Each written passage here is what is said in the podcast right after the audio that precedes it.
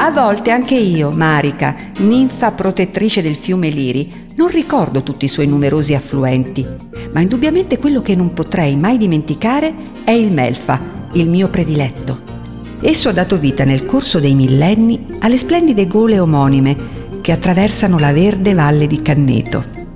Oggi è un luogo di preghiera e di suggestiva sacralità, ma in passato fu dedito al culto della dea Melfi, venerata da pastori ed agricoltori, come confermano i resti di un tempio a lei dedicato risalente al IV secolo a.C. Protettrice delle acque, dei boschi e delle esalazioni benefiche naturali della terra, da cui il termine mefitico, essa ha dato origine al nome del fiume omonimo. Oh, dovreste vederlo nelle fredde mattine invernali o nelle assolate giornate estive.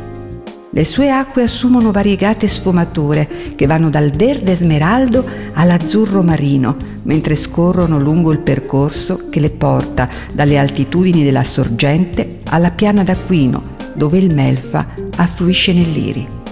Quante volte ho percorso i sentieri celati tra gli alberi, guidata dai flutti del corso d'acqua, perdendomi beata tra le torreggianti gole.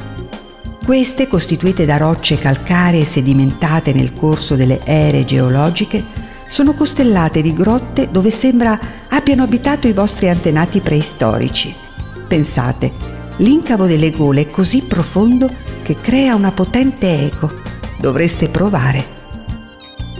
All'interno di questa natura selvaggia e incontaminata, la presenza dell'uomo nel corso dei secoli è stata pressoché assente ad eccezione di un edificio, l'eremo di Santo Spirito.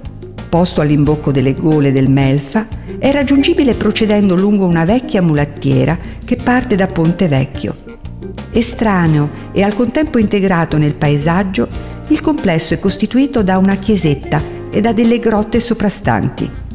La costruzione risale all'VIII secolo ed è stata la dimora di un gruppo di monaci eremiti dediti alla solitaria contemplazione divina. Preferite la pace e la tranquillità di un luogo simile o il vostro spirito d'avventura vi spinge all'esplorazione delle gole e del fiume? Magari entrambe. Allora non indugiate. Ci sono diversi sentieri che vi condurranno alla scoperta di questi millenari tesori della natura.